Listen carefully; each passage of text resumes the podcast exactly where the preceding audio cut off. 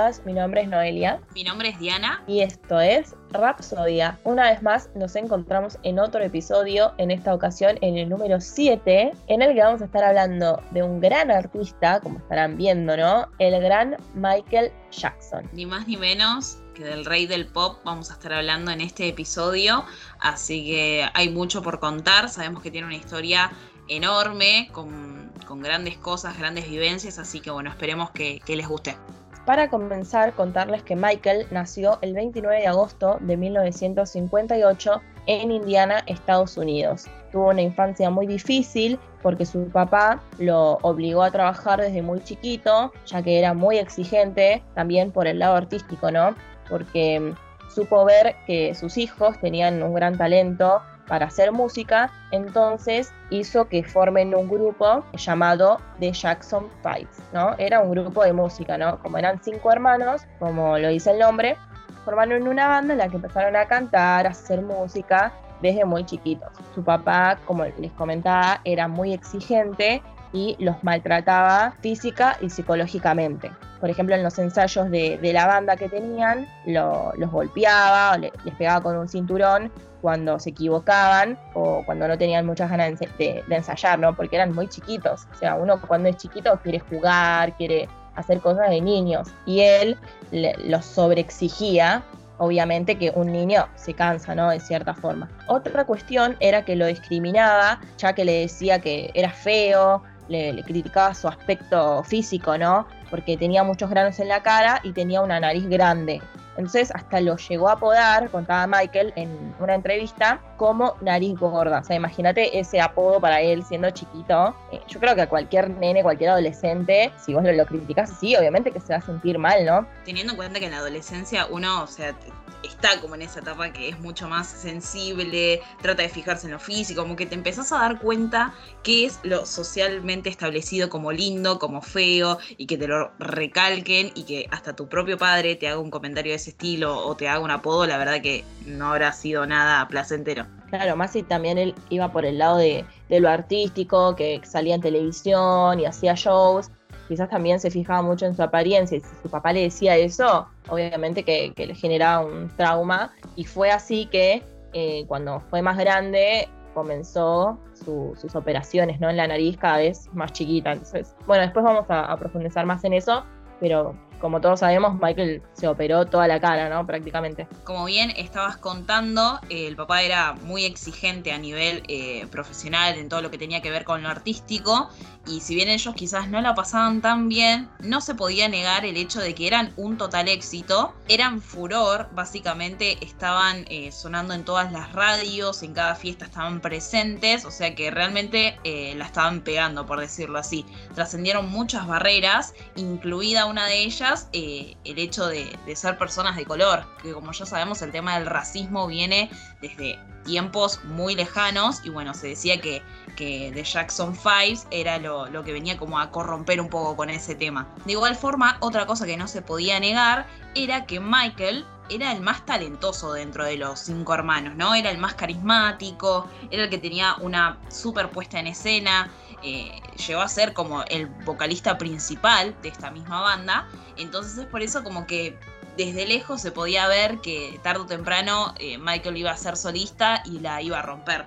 Fue así como de a poquito, formando su, camino. En 1972 eh, lo habían convocado a él solo para hacer una canción solista, digamos, para una película. Después en 1977 tuvo una participación en, una película del Mago de Oz que, iba, que era básicamente una precuela en donde todos los artistas eran de color, estaba incluida también la artista Diana Ross, que es una cantante muy conocida, y fue ahí donde conocería básicamente al hombre que tiempo después produciría su primer álbum como solista. Off the Wall fue el primer álbum de Michael Jackson que produjo con, con este productor que les comentando anteriormente, eh, tuvo un gran éxito, fue el que le dio, digamos, la apertura al mundo de la música como solista y, ahí podemos encontrar eh, su primer hit, que era Don't Stop Till You Get Enough, que bueno, básicamente fue una canción súper eh, movida, era muy carismática, digamos, a nivel eh, visual también, porque el videoclip está él de traje, bailando, básicamente demostrando lo que ya venía ofreciendo en The Jackson, pero bueno, eh, con más exposición, digamos, se veía más su talento se podía lucir muchísimo más y es ahí donde declara básicamente su independencia de este, de este grupo que él tuvo desde muy chiquito con sus hermanos. Fue un álbum con tanto éxito que se decía que llegó a vender 7 millones de copias. Después de semejante furor, lo que menos esperaban era un segundo álbum mejor que el primero, básicamente. Eh, estaban ansiosos para que salga el primer single y una vez que salió, la verdad que como que no cumplió sus expectativas, como que decían, bueno, o sea, la rompiste con el primer álbum, pero ya el segundo decayó un poco. Lo único más como redundante, más relevante que veían ellos eh, en ese tiempo que sacó el segundo álbum fue una colaboración que hizo con, con Paul McCartney, una canción que se llama Say, Say, Say, que si bien tuvo un éxito, no llegó a ser un clásico. Ganó muchos premios y demás, pero no llegó a ser un clásico que la verdad, a mi gusto personal, es un tema de Ken y, tiene un video que me encanta. Tipo, se los ve como muy amistosos a, Paul McCartney y a Michael Jackson, así que se los recomiendo. Si lo quieren buscar en YouTube, lo pueden encontrar. Digamos que venía pasando desapercibido todo este tema del segundo álbum y demás, hasta que sale este temón, que seguramente lo estamos escuchando, y no hablo ni más ni menos que de Billie Jeans, que básicamente se decía que era, actualmente no, se puede decir que es la canción como más conocida de Michael Jackson, obviamente podemos tener preferencias, pero a nivel mundial se dice que es la más conocida y nada, fue como también un antes y un después eh, de su carrera con este tema, porque se decía que si bien eh, Michael Jackson te invitaba a bailar con todas sus canciones, ahora también te invitaba como a pensar, se, decía que de a poco sus canciones iban apuntando a, sus pensamientos, a sus ideologías y demás, y bueno, en esta canción lo representa tiene una, una, puesta en escena increíble. El video, para lo que era la época, era muy llamativo así que dio mucho que hablar. Eh, otra cosa relevante que tuvo eh, esta canción y este video fue que obligó a MTV a poner videos de gente de color. O sea, imagínense qué, tan profundo era el tema este del racismo y demás, que MTV en sus momentos no pasaba videos de gente que sea de color. Pero la pegó tanto esta canción que las mismas personas de la industria le dijeron, pasala, porque la verdad la está rompiendo, es un tema tremendo, así que pasala o se pudre todo. Como les venimos contando, Michael se fue siendo cada vez globalmente más conocido con sus grandes temas y en el año 1982 sacó su obra maestra llamada Thriller. Gran canción que todas la bailamos seguramente. Eh, hasta yo me acuerdo que en el acto de un colegio lo bailé, creo que todos en algún momento lo bailamos. Nos habíamos luqueado, todos. La presentación es genial porque el video tiene un baile como muy específico, ¿no? Que está muy coreografiado. Claro, y, como los pasos también son muy rígidos, muy Michael Jackson, muy, viste, ah, bueno, busquen el video si no lo vieron, seguramente sí, pero está muy bueno. Creo que es un video y una canción que te dan ganas de bailar, está muy bueno, la verdad se dice que el productor del video eh, anteriormente había producido películas de terror y demás, así que fue por eso también que, fue tan icónico, digamos, como que supieron armarlo. Sí, porque, eh, claro, la puesta de escena es muy de película. La, producción está muy buena, ya los sonidos, la verdad que está muy bien preparado y la verdad que así les fue, ¿no? Súper exitoso. Ese fue el álbum más vendido de todos los tiempos y ganador de ocho premios Grammys, ¿no? Así fue que se consolidó a Michael Jackson como un gran icono mundial. Luego de cinco años de este gran tema, en 1987 sacó su álbum llamado Bad, que también se volvió un total éxito rápidamente. En medio de todo este éxito artístico, se lo empezó a ver a Michael con una apariencia totalmente cambiada, ¿no? Ahí fue cuando se lo vio por primera vez con otro color de piel, algo que a la gente le sorprendió, ¿no? Porque recordemos que Michael era de tez oscura. Se lo empezó a ver con piel blanca, ¿no? Ahí fue que comenzaron distintas teorías, ¿no? De que a Michael no le gustaba ser negro, entonces se sometió a diversos tratamientos para ser blanco, pero la realidad era otra. Michael padecía de una enfermedad llamada vitiligo. Para los que no sabían, es una enfermedad en donde cada vez la piel se te va, a, se te va perdiendo la pigmentación, ¿no? Entonces, eh, en un primer momento, él eh, se lo empezó le empezaron a salir en la, en la piel manchas blancas. Entonces él lo que hacía era taparse esas manchas blancas con maquillaje oscuro. Pero después fue tanto que se le fue expandiendo por todo el cuerpo que se le hacía más fácil taparse las manchas oscuras. Entonces fue así que prácticamente quedó todo blanco. Es que sí, no es una enfermedad letal ni nada por el estilo, es solamente falta de pigmentación en la piel. Eh, es, es, más común de lo que pensamos, realmente, hasta yo lo tengo, pero realmente en ese momento quizás no era muy conocido, entonces lo primero que hacía la gente eh, era como juzgar y sacar teorías conspirativas de por qué Michael estaba más claro, que por qué esto, que por qué lo otro. Claro, aparte uno le, va a parecer raro, ¿no? Es, es un cambio muy rotundo que tuvo de ser morocho, prácticamente de tez muy oscura, ser blanco, porque pasó a ser blanco literalmente. Entonces, claro, la gente va a decir, nada, sin tratamiento y simplemente era que tenía esta enfermedad que hizo que se le cambie de color la piel. Claro, es por eso que también en medio de todas estas críticas y rumores y demás de que él prefería eh, ser blanco antes que negro, lanza la canción Black Out White, que nada, básicamente habla de eso, que qué importa si eh, uno es blanco o es negro, realmente importa lo que es uno como persona. Fue un video bastante polémico y censurado porque nada, hace referencia a todo este tema del racismo, expone a la gente que, que lo llevaba a cabo. Entonces fue, fue un video que dio que hablar, que fue muy censurado, pero bueno, básicamente fue eh, una canción en la que él pudo expresar todo esto, todas estas críticas que venía teniendo, que obviamente seguramente le dolían, porque, o sea, imagínate, estás pasando por una enfermedad y encima te tenés que fumar que el resto diga que vos en realidad querés ser blanco, o sea, nada que ver, te tenés que fumar comentarios que nada que ver, entonces, bueno, era una situación bastante difícil para, para Michael. De igual forma, en manera paralela, sus fans o la gente de los medios observaban cambios físicos en él que iban más allá del color de la piel y nos referimos a cambios estéticos en su cara, eh, cirugías en los pómulos, como que cada vez le veían la cara más finita, al igual que su nariz, que como dijimos eh, al principio del podcast, vos comentabas,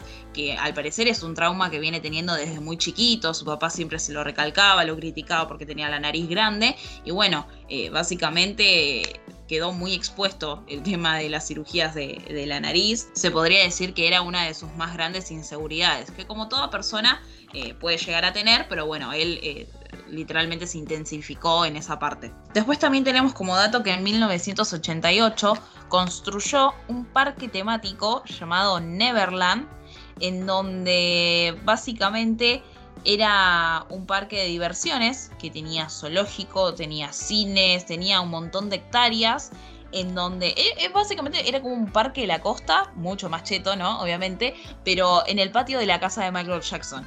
Era un lugar de encuentro con familias amigas, con seres queridos, pero fundamentalmente era un lugar al que niños con problemas, con enfermedades podían acudir y pasar un gran día. Digamos, él eh, se dedicó mucho a, ayudar y hacer beneficencia a, hospitales de, chicos con cáncer, digamos que, se comprometió muchísimo con ese tema de las causas. Y bueno, Neverland fue un centro, un parque de diversiones dedicado a los niños. Podría decirse que hasta ahí todo muy lindo, Michael ayudando a los niños, Michael en toda la fama, todo lo que estaba logrando a nivel artístico, pero también empezaron a ocurrir ciertos escándalos, ¿no? Sucedió que en el año 1993 fue acusado de abusar a un niño de 13 años llamado Jordan. Fue algo que obviamente fue muy polémico, ¿no? Igualmente eh, ya se, se, lo empezaba a juzgar o a prejuzgar de cierta forma a Michael, porque como les contaba Diana, al tener un parque de diversiones en la casa, estaba en mucho contacto con niños. Entonces se podía sospechar de cierta manera que podía llegar a ocurrir, ¿no?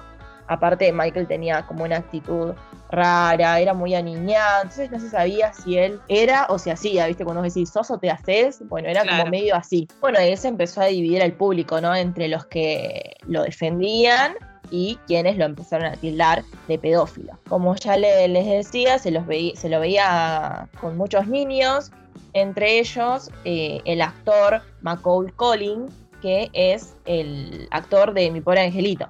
Y él siempre se los veía en videos, se los veía muy, juntos, decían que tenían una amistad. Tengamos en cuenta que Michael tenía 32 años y Mac tenía 10. Entonces era muy grande la diferencia de edad. Igual como les mencionaba, Michael tenía como esa actitud de, niño, que vos decís, es raro, es raro. Entonces, bueno, como les contaba, él había sido acusado de, un abuso en el que estuvo en una gran batalla legal, ¿no? En el año 1994, luego de, tanta lucha legal, como les contaba, llegaron a un acuerdo entre Michael y los papás de Jordan para que quede esto olvidado, ¿no? Entre comillas. ¿Qué pasó? Michael le pagó 32 millones de dólares a los papás de este niño que había sido, digo, entre comillas, abusado por Michael porque nunca se comprobó, ¿no? Si, si fue o no pasó. Entonces, supuestamente eso iba a quedar olvidado, pero no fue así, porque claramente cuando a uno se lo escracha mundialmente, ya queda el nombre manchado. Entonces, en los siguientes 16 años, fue juzgado por millones de personas. Claramente esto no quedó en el olvido, sino que se seguía hablando de ese tema, ¿no?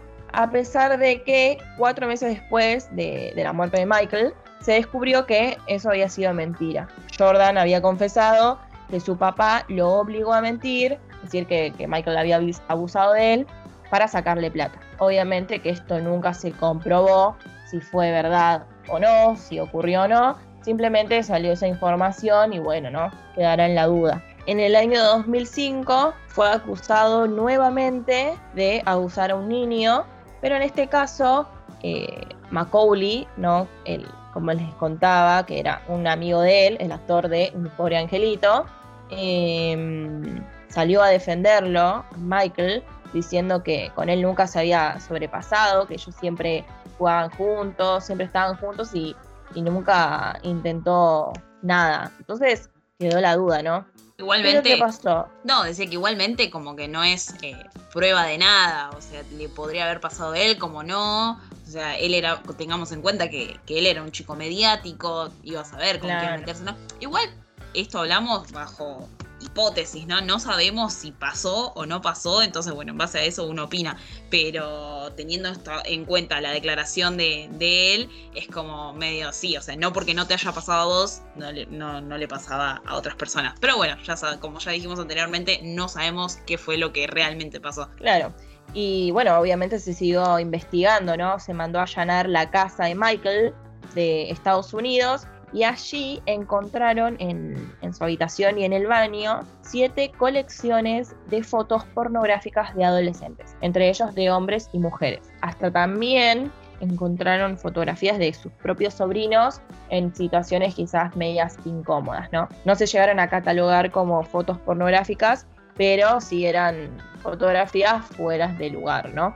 Obviamente, como les comentamos, nunca se comprobó ningún abuso. O sea que queda la hipótesis abierta y a, pensar de si pasó o no pasó, pero que cosas raras obviamente sí, porque ya encontrar colecciones de fotos de niños, ya, dale, o sea, no. Eso no, no, se justifica con nada. No, obvio. Pero bueno, ahí volvemos otra vez. Jamás vamos a saber si es verdad o no, si las fotos eran de él, si no le hicieron una camada. O sea, la verdad que eso literal lo sabe Dios y Michael. Pero realmente fueron muchas las situaciones como para estar en un 50 y 50. Entonces hay muchas cosas para analizar. Bueno, tengamos en cuenta que si bien él estaba pasando por todas estas situaciones legales comprometedoras, a la par de todo esto, él seguía sacando música, haciendo discos, había sacado su disco Dangerous y History, que bueno, fueron eh, ganadoras de muchísimos premios, encabezaron varios rankings en, en puestos números uno, pero eh, y, esto, y este comentario me hace acordar mucho a Amy Winehouse, que básicamente se dejó de hablar de la música de Michael, se dejó de hablar como que ya no, no interesaba y se empezaron a enfocar básicamente en todas sus tragedias, en todos sus escándalos. O sea, estos dos álbumes tienen un montón de éxitos también, pero en ese momento era furor a los fanáticos o a la prensa quizás le llamaba más la atención tener una nota o una foto de Michael yendo a un juzgado que presentando su nuevo disco. O sea, a ese nivel. Entonces, eh, esto también a Michael le trajo grandes consecuencias a nivel físicas, de salud, cada vez se lo veía más deteriorado, más cansado, eh, había bajado muchísimo de peso. Entonces esto también a, sus fans eh, les llamó la atención porque estaban preocupados por él, porque sabían que no estaba pasando por un buen momento. Pero así todo, fue como él decidió llevar a cabo una última gira en Inglaterra. Igualmente también se decía que hacía esta gira porque estaba sufriendo problemas económicos muy grandes. Pero bueno, eso también anda a chequearlo porque es Michael Jackson, dudo que, le haga falta plata, pero bueno, se decía que estaba muy mal eh, manejado financieramente en esos últimos años, que es por eso que quería llevar a cabo esta última gira en Inglaterra. El 25 de junio de 2009, con tan solo 50 años, eh, Michael Jackson pierde la vida en su propia casa a causa de, una, de un paro cardiorrespiratorio. En un principio ese es el parte médico, por así decirlo, pero bueno, después años eh, siguientes a su muerte luego de, dar sentencia a su doctor de cabecera, se sabe que en realidad fue como un suicidio involuntario, que bueno, básicamente se lo acusa a su doctor de haberlo medicado de más. Los medicamentos que estaba tomando Michael eran muy fuertes, eran sedantes bastante peligrosos e inclusive se, se descubrió que estaba tomando una medicación que a nivel medicinal no se le otorgan a pacientes por fuera de un establecimiento médico. Y él lo tenía como una aspirina en su casa, o sea, imagínense a qué nivel.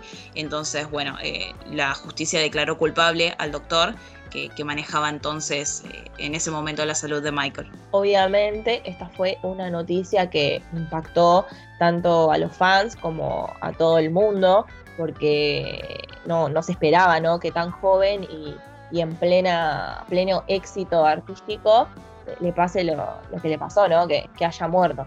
Entonces, un mes después de su muerte, el 25 de julio del 2009, se organizó un funeral a modo de despedida en el que fue un gran acontecimiento porque se transmitió globalmente por todos los medios de comunicación y tuvo una audiencia de más de 2.500 millones de personas. Se dice que fue muy conmovedor porque le hicieron un gran homenaje, se despidieron de una manera muy profunda, fueron familiares, tuvieron bueno, palabras muy emotivas, fue así ¿no? que despidieron al rey del pop. ¿no? Como, como se lo define hoy en día y, va a ser así siempre, ¿no? Porque ya, ya es el, nombre que se, lo, se le puso que se le puso y que se lo ganó, básicamente, porque los éxitos que, nos dejó son increíbles. O sea, el talento que tenía Michael Jackson es eh, indiscutible. Cómo se desenvolvía en el escenario, eh, en sus shows, sus pasos, sus videos. Él estaba en cada detalle. La verdad que más que ganado ese, ese nombre del rey del pop. Así que nada, eso básicamente. Se lo ganó y con mucho esfuerzo. Claro, como vos decías, era muy, muy detallista. Y eso me recuerda a que él en, varias entrevistas, si bien decía que su papá fue el culpable de, que él no tenga niñez, y bueno, eso también quizás lo usa como para justificar, ¿no? Todo, todo lo que se decía de él, que estaba con, mucho, con muchos niños. Eh, pero bueno, también por ese lado vemos que creó un parque de diversiones, como que él quiso de grande vivir lo que no pudo vivir de niño, ¿no?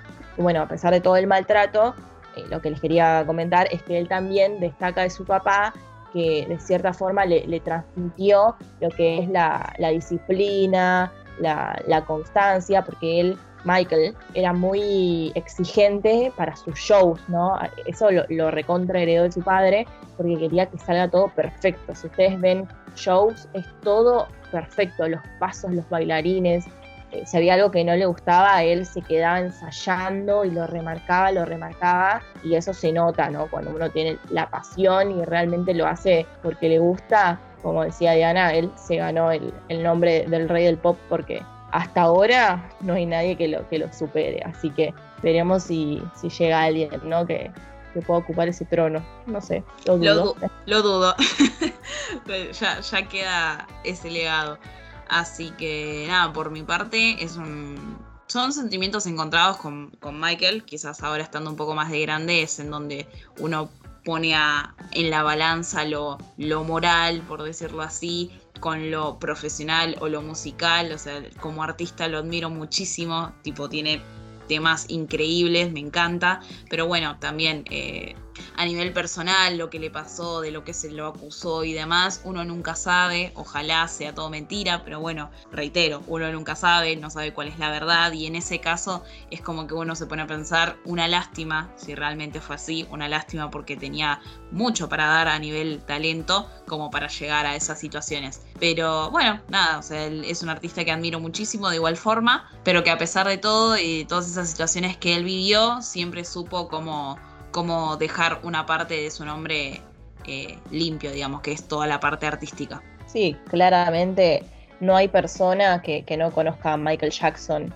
¿no? Es un gran referente de la música del pop para todos, ¿no? Porque todos los artistas que, hacen ese tipo de música lo tienen como gran referente a nivel artístico, ¿no? Como vos decías, porque personalmente podrá hacer lo que sea, pero bueno, acá estamos eh, de cierta forma hablando de su música, obviamente que les contamos de su historia porque un artista es persona y hay que contar todo, pero destacar mayormente sus músicas, sus canciones y sus grandes éxitos que nos dejó, ¿no? Que se siguen escuchando y se van a escuchar de generación en generación. Nos van a acompañar siempre. Exactamente. Así que hemos llegado al final de este episodio, ¿no? Hemos llegado al final del séptimo episodio de Rapsodia. Tenemos un gran anuncio para hacerles, así que estén atentos porque les vamos a estar anunciando lo que finalmente les estuvimos comentando cada miércoles, que siempre les decíamos, bueno, les vamos a contar, vamos a contar. Llegó el día, así que estén atentos a nuestro Instagram, que es rapsodia.dn que ahí vamos a estar contando de qué se trata la sorpresa que tenemos para ustedes. Exactamente, estén atentos ahí, como ya dijo Noelia, nos pueden encontrar en Instagram como rapsodia.dn, también nos pueden encontrar en Spotify o en YouTube como Rapsodia Podcast. Como siempre digo, no hay excusa para no escucharnos, estamos en todos lados, así que algo más para agregar. Agradecerles a todos los que llegaron hasta acá, a todos los que nos vienen apoyando con un me gusta, con un comentario, la verdad que se los súper agradecemos y si todavía no escuchaste los anteriores, los puedes encontrar, como te dijo Diana, en YouTube o en Spotify. Así es, así que bueno, vamos a estar bastante interactivas estos días eh, con el tema de la sorpresa por Instagram. Estén muy atentos. Y bueno, por mi parte, me despido. Nos vemos en el próximo episodio. Chao, chao. Chao, chao.